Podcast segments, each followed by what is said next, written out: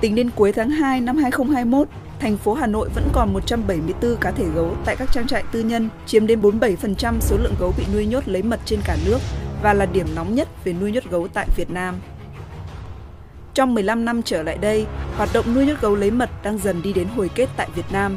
Số lượng gấu tại các cơ sở tư nhân đã giảm từ khoảng 4.300 cá thể vào năm 2005 xuống chỉ còn 372 cá thể tính tới thời điểm hiện tại. Hơn thế nữa, nhiều tỉnh thành trên cả nước cũng đã có những động thái quyết liệt để xóa bỏ hoạt động này. Hiện nay, 39 tỉnh thành đã có thể tự hào tuyên bố chấm dứt thành công vấn nạn nuôi nhốt gấu. Chấm dứt nuôi nhốt gấu lấy mật đang là một xu thế tất yếu. Hiện nay chúng ta đang có một nền y học hết sức hiện đại và chúng ta cũng có thể sử dụng rất nhiều những loại thảo dược để thay thế cho mật gấu.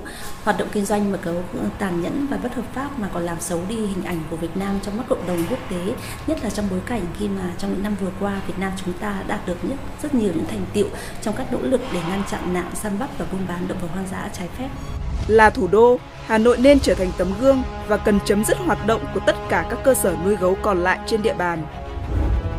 Tuy vậy, khi những tỉnh thành khác đang làm rất tốt trong nỗ lực xóa bỏ tình trạng nuôi nhốt gấu lấy mật, Hà Nội lại đang để mình bị bỏ lại phía sau. Thôi cứ chấm dứt luôn, không phải nuôi mấy cả nhốt gấu nữa.